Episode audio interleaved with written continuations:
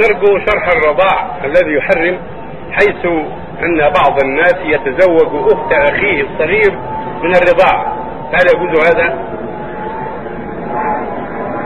الرضاعة قد أوضحه نبينا عليه الصلاة والسلام وبين وأصله القرآن. قال الله جل وعلا من أهل المحرمات قال أمهاتكم التي أرضعنكم وأخواتكم من موجود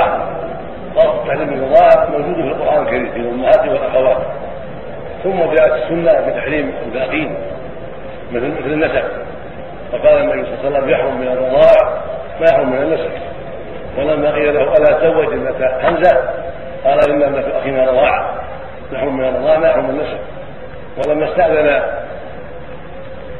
عم عائشة من الرضاع عليها قال لها النبي صلى الله عليه وسلم له فإنه عمك.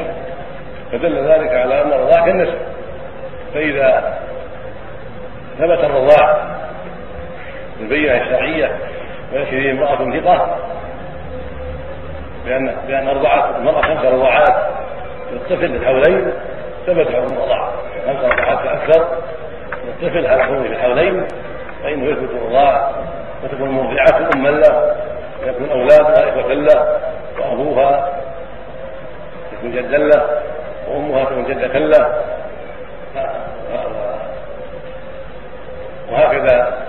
ترتب على النسب ترتب على الرضاعه لكن بعض الناس قد يغلط في هذه المسائل فإذا كان أخوه الصغير قد ارتضع من امرأة والكبير ما رضع منها فله أن ينكى اخت أخيه الصغير.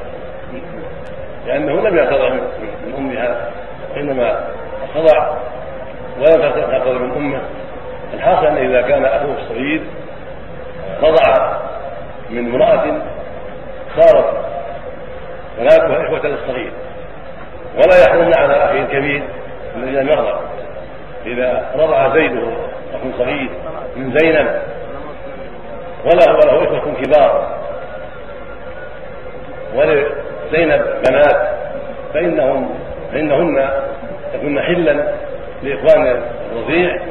ولا يحل للرضيع. الرضيع يكون اخا لهن ولكن إخوانه ليسوا حرام عليهن وليس أخوات الإخوان الكبار لأن الكبار ما رضعوا من أمهن وهن لم يرضعن من أمهات الكبار ولا من زوجات آبائهم ولا من أخواتهم فلا يحرمن عليهم ويحرمن على الصغير على أخيه الصغير الذي رضع من أمهن.